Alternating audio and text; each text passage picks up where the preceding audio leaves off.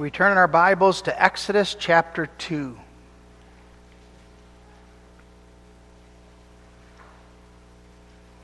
Continuing our treatment of the life of Moses, we take up verses 10 through 15.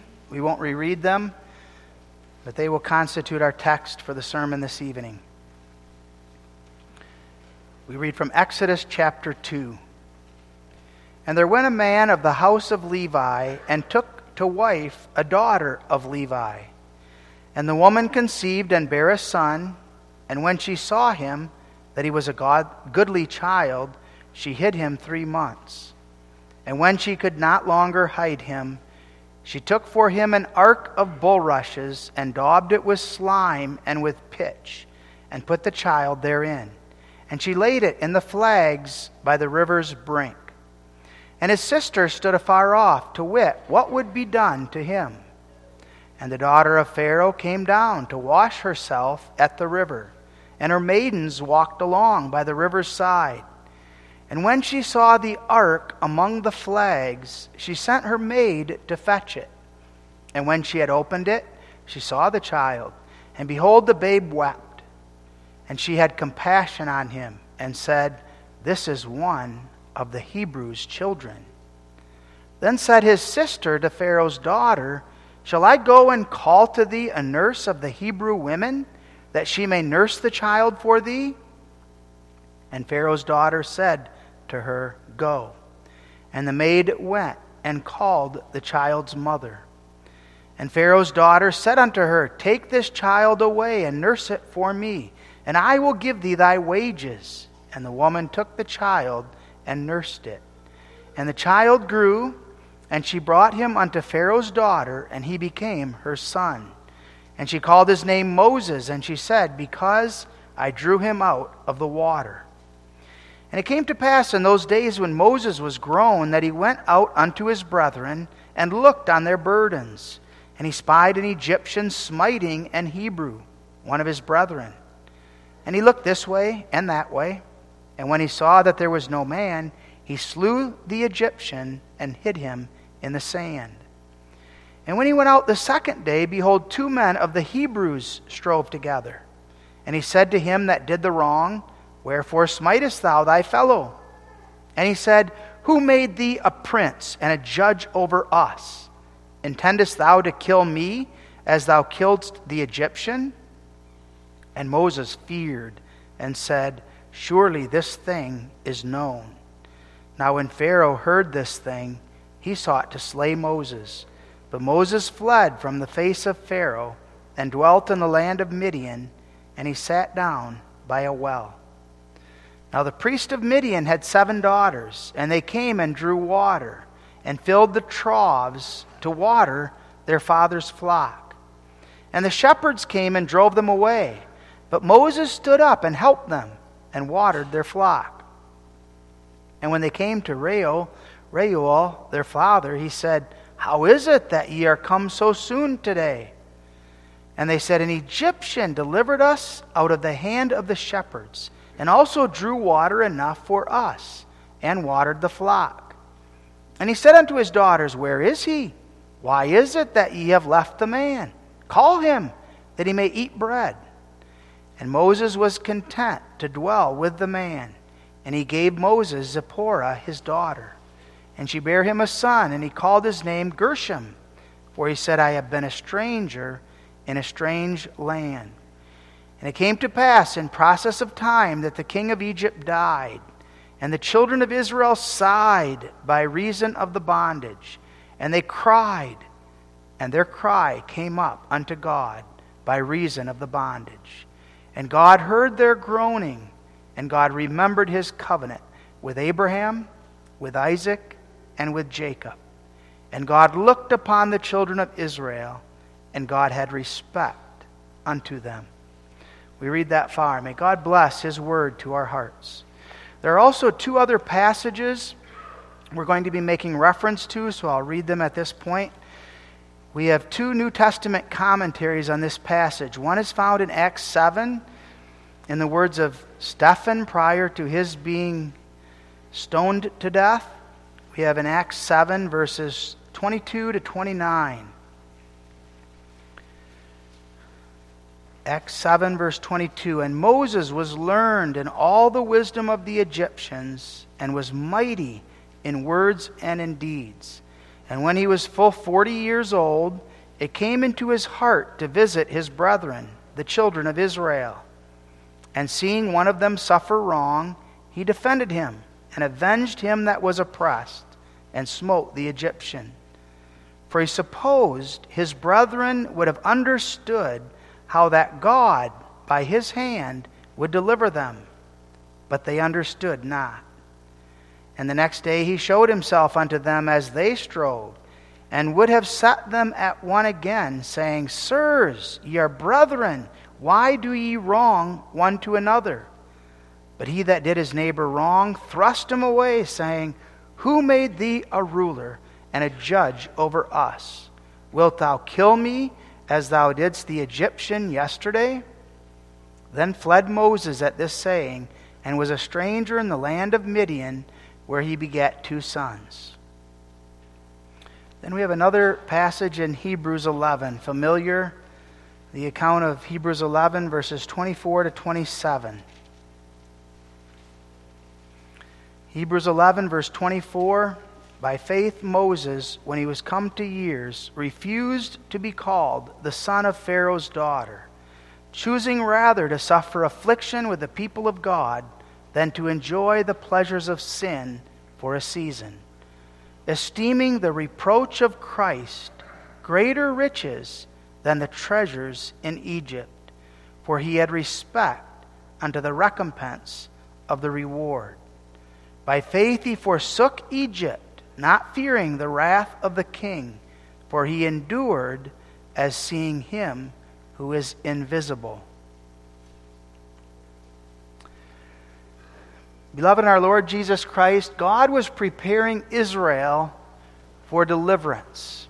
At the same time, he was busy preparing Moses to be the deliverer. Now, Moses' early years, as we noted last time, were spent in the home of his father and mother. After that time, Moses was taken to the palace, where he was raised in the palace of Pharaoh as Pharaoh's daughter. He received the best training and education that Egypt had to offer. God was teaching Moses what was pleasing to him. And Moses needed to learn to set aside his own ideas, set aside his own ideals, and to lean on God. Now, when it came to years, Moses faced the necessity of having to make a choice. What direction would his life go? What would be pleasing to God? That was what Moses needed to learn. And that's what we also need to learn. What is pleasing to God? We're at times inclined to think that we know what would be pleasing. And that we believe that what we have planned is that which God ought to be pleased with. Moses thought the same in this history. While Moses made a choice honorable to God in forsaking Egypt, Moses now believed that it was time for him to bring about the deliverance of Israel. But God would have to teach him over the next 40 years what was necessary to know in order to prepare him for the work that God wanted him to do. Moses thought he was ready, but he wasn't. Sometimes God's preparation of us also takes a very different path than that which we would desire. Now we know that God has foreordained the whole path of our lives. At the same time, as believers, God puts us at times before crossroads in our lives, and we're required to make a decision with regard to the direction of our lives. Especially that is relevant for young people. As young people graduate, as they move out of their houses, they face now the reality how are they going to direct their lives?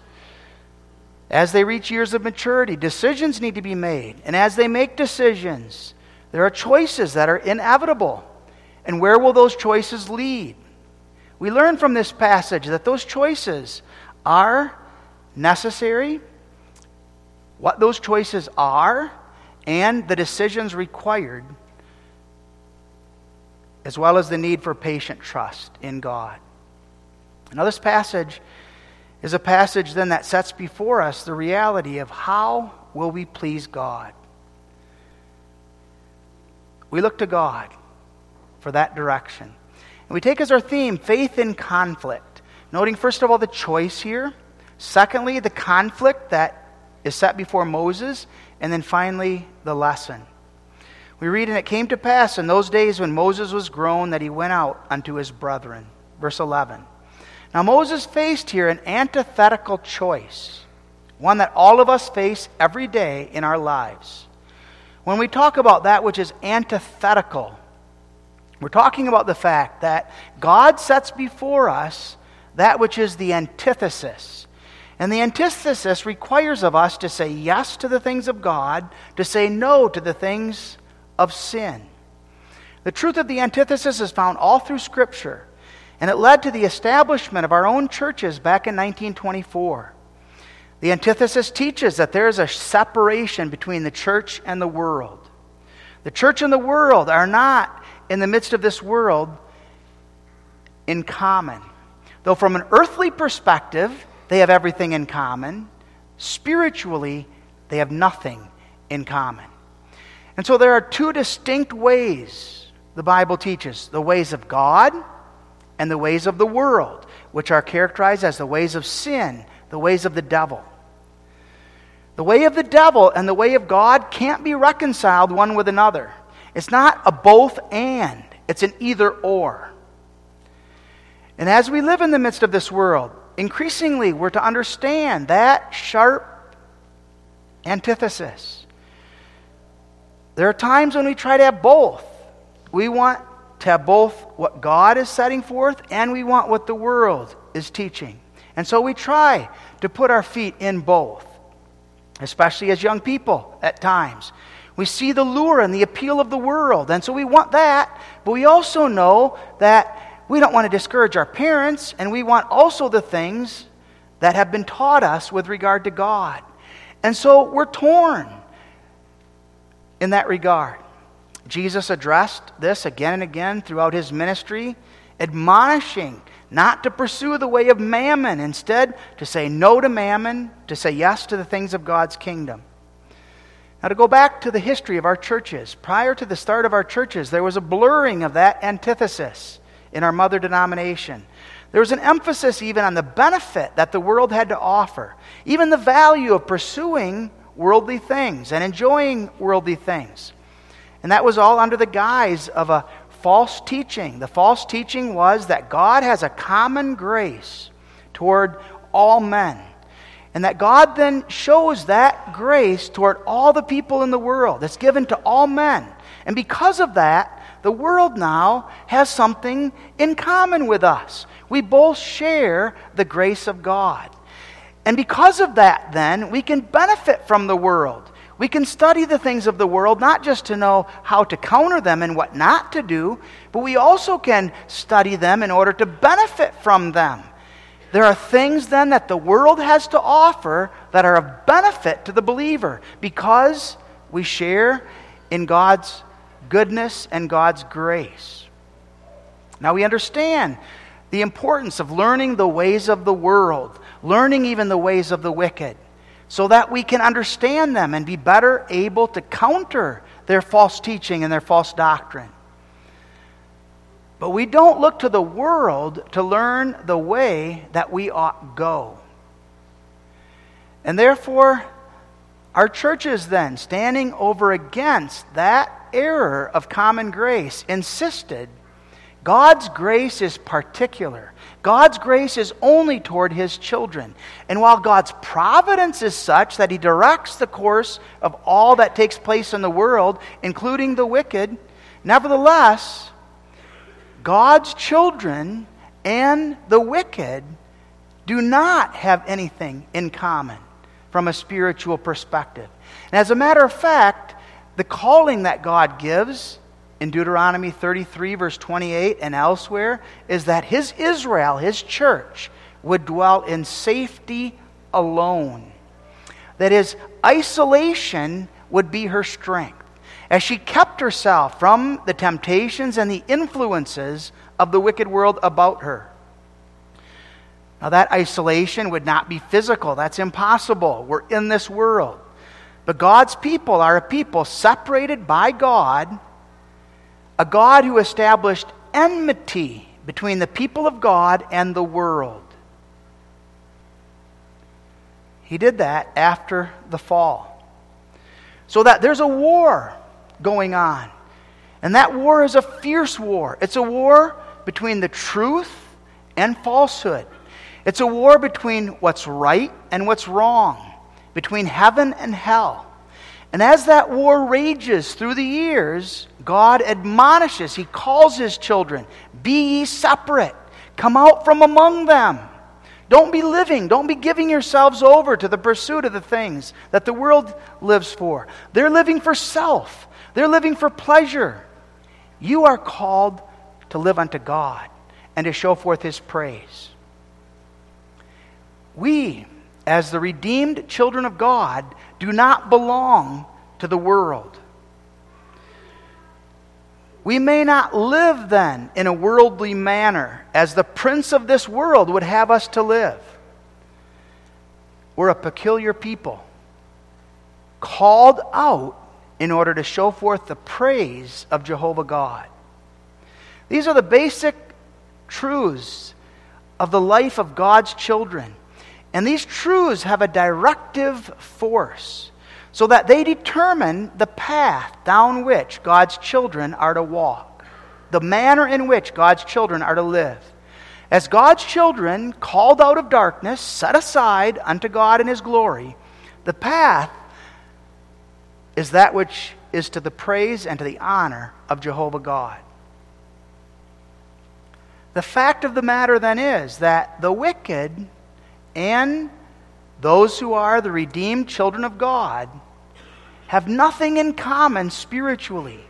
While physically, earthly, we have much in common, spiritually, we don't.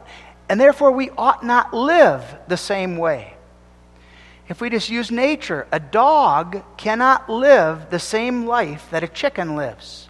A dog is going to live a very different life from a chicken. A peacock is going to live a very different life from a pig. And so is the Christian going to live a very different life from the non Christian, the worldly one. They're not the same. One is dead in trespasses and sins, the other is alive in Jesus Christ. The world is seeking after the lusts of the eyes, the lust of the flesh, the vain glory of life. The theory of the world is eat, drink, live it up. Be happy. For tomorrow we might perish. Whereas God's children are dedicated to the glorious purpose of living unto God, showing forth His praise, manifesting His glory in everything that they do, living in a manner that's holy, unblameable before the sight of the living God who's called them out of darkness into light. And they're motivated to do that out of thankfulness to God. Jehovah God has done great things for us. And out of that joy and out of that thankfulness, our life is directed differently than the ways of the unregenerate. Now, this separation then is a spiritual separation. It demands of us conviction. It requires of us that we reject the ways of sin, that we seek first the things of God's kingdom. You know the struggle, and I know the battle that this involves. Paul talks about it in Romans 7. We're very familiar with that passage. The life of the Christian is difficult because of the fact that this new life now is in conflict with our sinful nature. As a result, there are admonitions and callings. Now, there are some Reformed believers that want nothing to do with choices. They hear a sermon like I've begun, and immediately they conclude that cannot be a Reformed sermon. A sermon that speaks of choices cannot be theocentric, God centric. It cannot be Christocentric, Christ centric. Rather, talk like that is Arminian, it's free will. Now, beloved, we all understand the Bible is theocentric, it's God centered.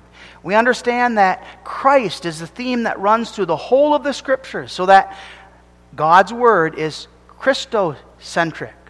Christ is at the central.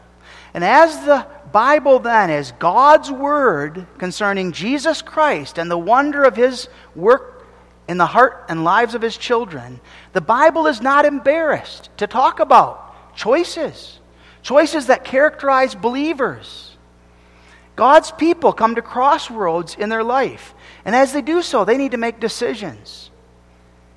And God sets forth the way that we ought go. Say no to the ways of sin, say yes to the ways of God. And God not only performs a wondrous work for us, He's at work in us, directing us by His Spirit and guiding us. The believer then in prayer looks to God, cries out in the midst of his need. He desires to know the way that he ought go and trusts that God will make known that way and God will give courage and strength to live it and to walk it. To reject the idea of the believer facing choices and decisions is not reformed, it's not biblical, it's hyper Calvinistic. The passage before us here and the interpretation of it in Acts 7 and Hebrews 11 clearly speak of Moses facing options and making choices. At issue is not whether or not we as believers will need to choose. We will. But at issue is this what will you choose? Which pathway are you going to take? As those who are God's children, the options are the same as that which Moses faced the way of the world, the way of God and His will. And so God demands of us that we look to Him, that we lay hold on His glory, and that we pursue His will in everything that we take up. And we look to God for strength to do that which is right, knowing our own sinfulness and weakness. Now, we can say as well that the wonder of God's grace is such that His children turn their backs on the way of sin that his children, even as children and young people, are able to stand for what is right and to pursue the will of their Heavenly Father, despite the odds that may be against them. And the Bible is replete with examples. Joseph, Moses here, in Hebrews 11 gives us a whole list of those who by faith stood firm and did what was right and pleasing in God's eyes the elect child of God will not continue unrepentantly in sin because God will turn and God will bring that one to repentance and true sorrow for sin. God will do, with, do so with some at the end of their life, like he did with the thief on the cross. An elect child of God his whole life, but finally regenerated at the end of his life and brought to the conscious wonder of his salvation. Others, God performs that wonder in infancy but still, the child of God, even living in the midst of this life, will make bad decisions. And for that reason, the admonitions are necessary, the warnings are needed. Parents are required. Elders are needed within the church so that God makes use of the various means in order to direct us in the way that we ought go. And never, when we make bad decisions and find ourselves on the path of sin, may we ever blame God as though God is the one who is responsible for leading and guiding us in that way. We are guilty and we confess that sin and we cry out to God's mercy. Similarly, as we live in the midst of this world, we understand we're never going to be perfect in the sense of being sinless. Our lives are always going to reflect the reality of our sinful natures. But God works a sensitivity to sin. He works a sensitivity that increases. He works in us a desire for the glory that is His. And we see that work of God in the life of Moses, and we pray for that work of God in our lives. God gave Moses an outstanding education, one that was the best that his day had to offer, an education within his own home as well as an education within the courts of Pharaoh. Within his own covenant home, as we noted last time, Moses learned about God. He learned the way of righteousness. He learned the wonder of the Redeemer. Moses learned the suffering of the people of God, the reproach of Christ, as it's referenced in Hebrews 11. He learned from his parents, we would say, a world and life view that taught who he was, who God was, and what his relationship to this world was. That God is the creator of heaven and earth, that God is the holy and righteous one, that man sinned and fell short of the glory and honor of God, that God restores man only through the wonder of a mediator, the promised Messiah, who came in order to work the wonder of grace in the hearts of his children to establish a spiritual kingdom. And Moses was directed by his parents to see his life then as a pilgrimage. His goal, not the things here below, but the heavenly hope. That was referenced and reflected in Canaan, that he would go back to Canaan, and that Canaan would be that picture of that heavenly hope. At the same time, then, he also received an education in the courts of Pharaoh. And there he learned all about the wisdom of the world leadership, battle, learning about astrology, the way of the pyramids, the way of the Egyptian gods. He learned, in some respects, an education that was entirely antithetical, entirely opposite from that which his parents taught him in their home. What happened when he came to years? We read here that Moses, when he was grown, went out to his brethren and looked on their burdens. Hebrews 11, verse 25 puts it this way choosing rather to suffer affliction with the people of God than to enjoy the pleasures of sin for a season. What a wonder! Will you, will I, choose the pleasures of sin or life with God's children. This becomes increasingly an issue for us in the midst of this world. The pursuit of God and the pursuit of God's kingdom results in persecution, it results in affliction. And more and more, that's going to be evident as the end gets closer. Church membership is important. Moses chose to be a member of the flock of God, the Israelites. And by casting his lot in with the Israelites, he then became hated and the object of the wrath then of the world. Who will you stand with? Who will I stand with? Will we stand with the world or with the people of God? Will we stand as a friend of God or a friend of the devil? Will we pursue the things of God's kingdom or the things of the world? Or do we want both? Now, this act of Moses was fulfilled through Jesus Christ. Moses was still sinful. Moses still did foolish things, as we're going to note in just a few moments. Moses was a type of Jesus Christ. Jesus was faced with this temptation. The devil set before him all the wealth of the world, all the pleasures of the world. And the devil said, Look, Here's the world. Here's everything that it has to offer. If you pick this, all you have to do is just bow down to me, and this will all be yours. You children remember what the devil said Get thee behind me, Satan. Instead of pursuing that which the devil set before him the wealth, the fame, the honor, the glory of the world Jesus said, I am going to suffer for the sake of the people of God. He chose the way of the cross. He chose the horror of God's wrath for you and for me.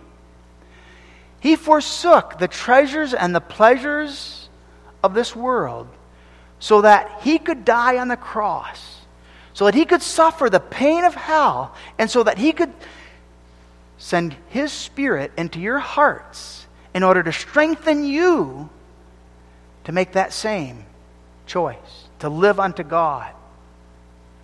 Now, this must have perplexed Pharaoh and his daughter. What man would turn from wealth? What man would turn from prosperity, from fame, from honor? What man would turn from all the pleasures that were set before him Sometimes people even say that to us, do they not? Why would you join that church? Joining that church, you're committing yourself to go two times a Sunday? Why would you do that? What would ever motivate you? People feel sorry for us. They can't understand. Why would you join yourself to the people of God? Why would you commit yourself to that, that way? And there's only one answer. In Hebrews 11, it gives it faith. The power of faith. It's not of us, it's not our doing. It's the marvelous wonder by which Jehovah God has taken us and united us to himself by a true and living faith. And faith was the power in Moses that moved him to do as he did. And faith is the power that binds us to God and causes us to live unto him. Now, Moses, having made that good choice, now faces conflict immediately.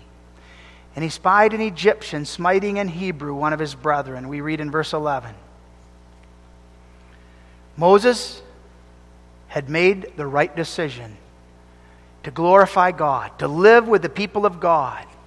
And now he's put face to face with the conflict that currently is taking place in Egypt. And how does he respond? He responds on an impulse. There's no prayer, there's no waiting on God, there's no word from God that told him what he should do. Moses relies on his own strength, on the wisdom of men. He thought that he could deliver the people of God now by his own arm of flesh. The education, we would say, to a degree, got to his head. He now believed that he would be able to accomplish that which God would desire in and through him. He could defend the Israelites, and he would do so like the other kings defended their countries. He was conducting himself as though God would use him to deliver Israel by his own arm of strength. And his ability and his strength was his confidence. Acts 7, verse 25 states how that God, by his hand, would deliver them, but they understood not. Now, through the ages, the Church of Jesus Christ has similarly pursued foolish activities, believing that they're doing it for the glory of God. Think of Peter taking up his sword in order to defend his Savior. This is a spiritual battle, Jesus had to say. It's not a physical battle. Moses kills the Egyptian. That's not the way in which this battle is to be taken up. Think of the Crusades, a sad chapter in the history of the world. Crusades that involved men and women and children taking up arms, going to battle against enemies, thinking that they could accomplish spiritual deliverances and victories through their might, through their strength, with the arm of the flesh. Kings, knights, children, putting on physical armor made with iron and steel, taking up their swords and their bows on behalf of God and on behalf of His glory to fight against their enemies in a physical manner. They didn't understand the wondrous nature of God's spiritual deliverance. And today, similarly, that becomes the focus of many. This world, life in this world. How can Christians establish a kingdom that's earthly? Now, what did Moses intend to accomplish here? Moses intended really to accomplish two things. First of all, that the people of Israel would see that even though he was raised in Egypt, the lawful son of Pharaoh's daughter, nevertheless, he was rejecting Egypt. He wanted nothing to do with Egypt any longer. And secondly, he wanted the Hebrews to see that Moses, trained and educated as he was, was qualified to be their leader. He was the one who could deliver Israel. In a sense, Moses is saying, Here I am, in the prime of my life, 40 years old. Look at the education I've received. I'm ready now to send a message to Israel. I'm on your side, and I am your man. And I now will bring you out of the land of Egypt. Moses thinks that the people for whom he was willing to sacrifice so much would be willing and eager to be delivered by him. And what ends up happening? His own people bring reproach upon him. Now, Moses expected the reproach of Pharaoh, he expected the reproach of Egypt, but not from his own people. How humbling! Moses' timing was different than God's timing. Moses' manner was different from that which God had ordained. There's but one weapon that the church looks to in the midst of her battle against this wicked world the blood of the Lamb. God had to teach Moses Moses, put your hands and swords away. Your deliverance is not by the might of man, your deliverance is through the blood of the Lamb. That blood later would be spread on the doorposts of the Israelite homes, and it would result then in the angel of death passing over. This conflict was not one of physical might, physical power, it was a spiritual conflict. And deliverance would not be by the arm of the flesh, by the might of men, but by the precious blood of the Savior. This lesson Moses needed to learn. It's a lesson that we need to learn. The victory in the midst of this life is through the blood of the cross. It's through the wonder of forgiveness. It's a victory that directs us heavenward. And so Moses kills this Egyptian. When he saw there was no man, he slew the Egyptian and hid him in the sand. Moses had to learn that the power of the sword is not going to deliver Israel. He had to look to God. How did God want him to conduct himself? Not what did he think. And so God taught him that the next day when the Israelites revealed themselves fighting. Moses then confronts them. And now, what is their response? Who made thee a prince and a judge over us?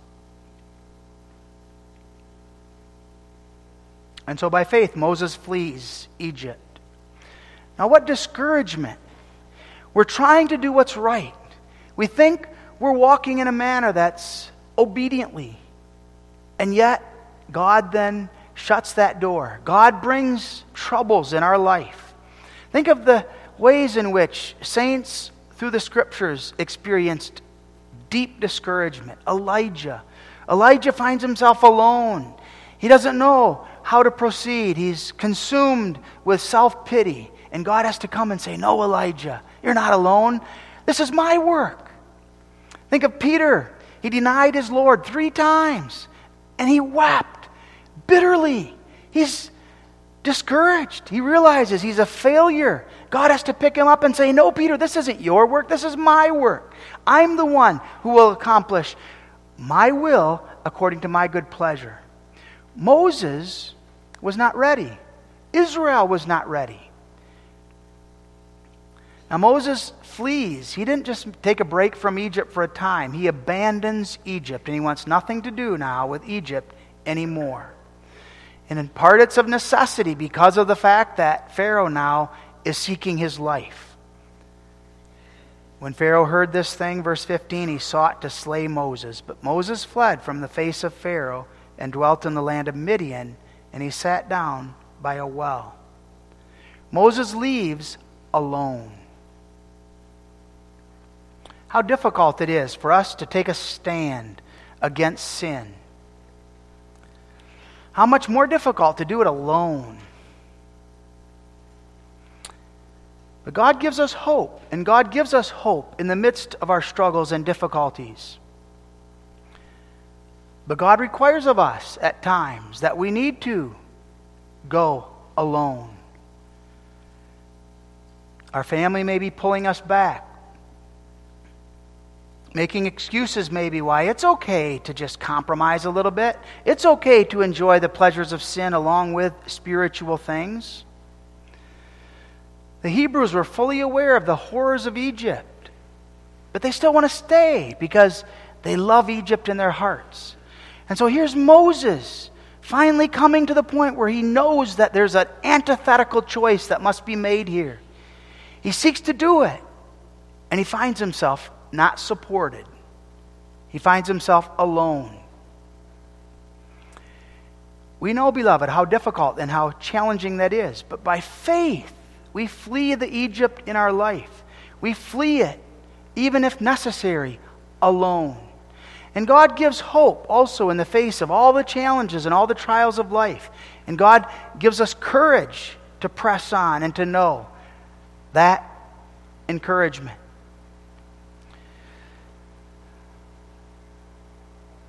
There are times when we want to fit in. There are times when everybody else is doing it, so we just want to join with them. And then we have to remind ourselves I don't need the entertainment of Hollywood. I don't need alcohol to have fun and to have a good time. I don't need to dress like the world dresses in their immodest ways in order to have joy and happiness. I seek the things of God, His glory, and His kingdom. And I trust that Jehovah God will guide and will lead me. But Moses while he's seeking to do that which is right, is yet not leaning on God. And so often in our lives, similarly, we know what we ought to do, but then our motivation isn't what it ought be.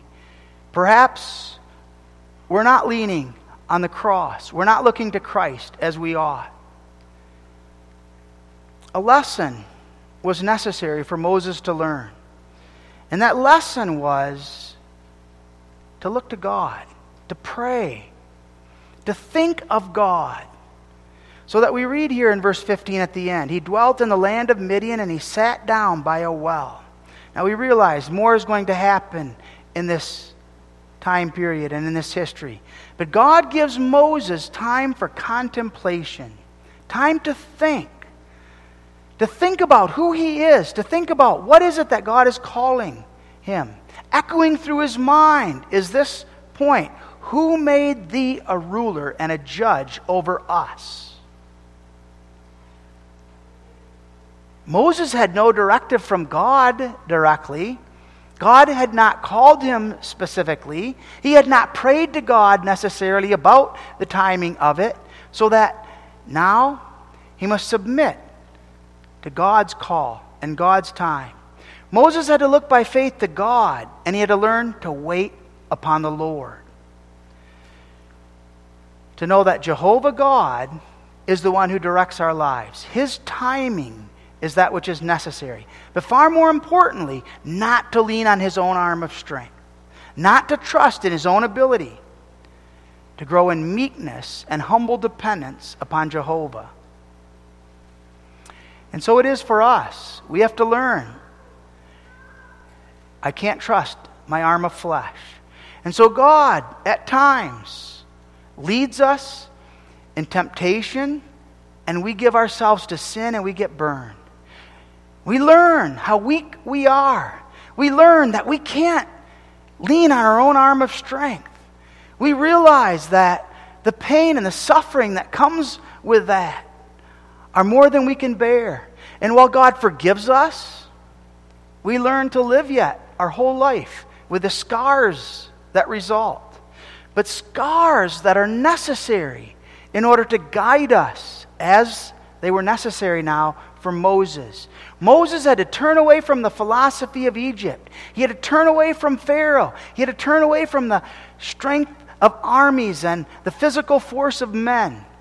He had to look to the Son of Man alone. And that was only possible by faith. God united him to himself by a true and living faith. And the power of faith turns us away from self to God. The power of faith causes our life, our confession, and our walk to harmonize to the glory and honor of God. Some claim they're willing to forsake the world, but their actions and their life betrays them. Some join themselves to the church, but then when hardships and trials come, their faith is put to the test and they fall away.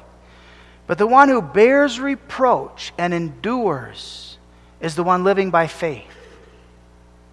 Such is the work of grace in Moses' life. By faith he forsook Egypt, not fearing the wrath of the king, for he endured as seeing him who is invisible. We read in Hebrews 11, verse 25.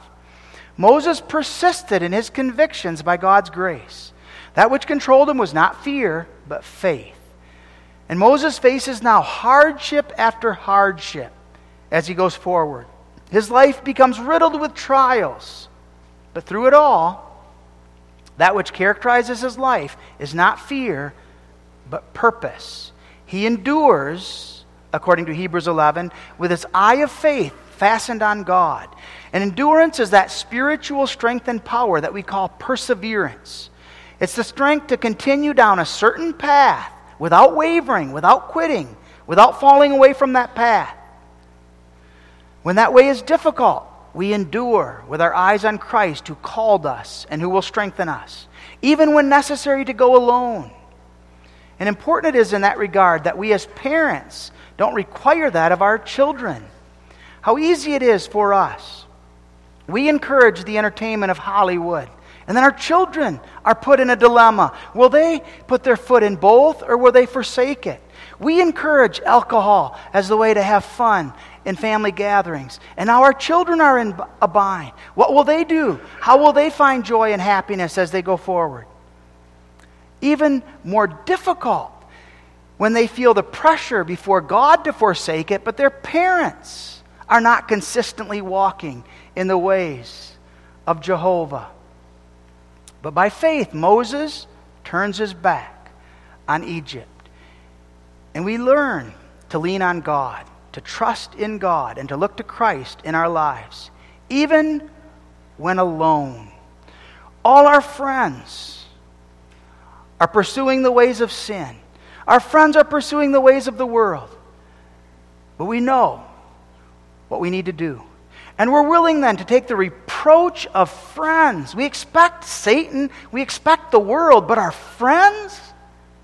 But sometimes, even as Moses, such is the experience that we endure. But we look to the one who is invisible. That's striking out of verse 27 in Hebrews 11. And it's marvelous. How can we look to someone who's invisible? If someone's invisible, even you children know, we can't see him. How is it that we look to God? We see God in His promises, we see God in His Word.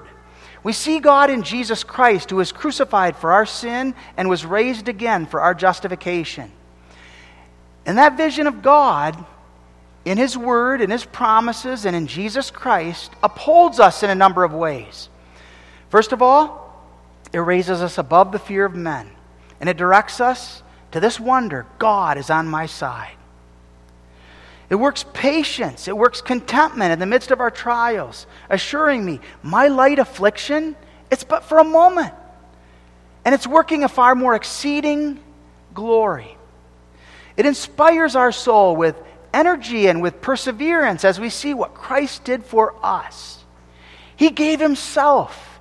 He followed that path, even though it cost Him His own life.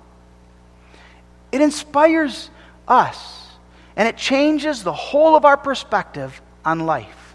We live unto Him, and we show forth His praise. Moses had a glimpse of that invisible God in Jesus Christ, and he endured by faith in his calling. How much more, beloved, we have been given the gift of the Spirit who lay hold upon Jesus Christ, and we know his power. We know the victory that he accomplished on our behalf. And we know His greatness in His revelation to us. And we press on by faith. Moses had to learn not to let his flesh stand in the way of faith. He was confident in his flesh when he killed that Egyptian, but God taught him it's not going to be a 40 year old man that's going to deliver my people, it needs to be an 80 year old man. God had schooled Moses in the schools of Egypt through the prime of his life. But God says, Your instruction, Moses, is not over. You need to be a shepherd now for 40 years. My servant will be one who goes forward by faith, not by the arm of flesh. And when God is ready, And when he calls Moses, what happens? Moses does not feel qualified. Moses understands now who he is. Moses understands his weaknesses. He knows he's unqualified, he's unfit for the job. But now God says, Moses, you're ready. Your confidence is not in yourself, it's not in your arm of flesh. I will give you words to speak. I will perform the wonders, and I will bring about the deliverance of the people.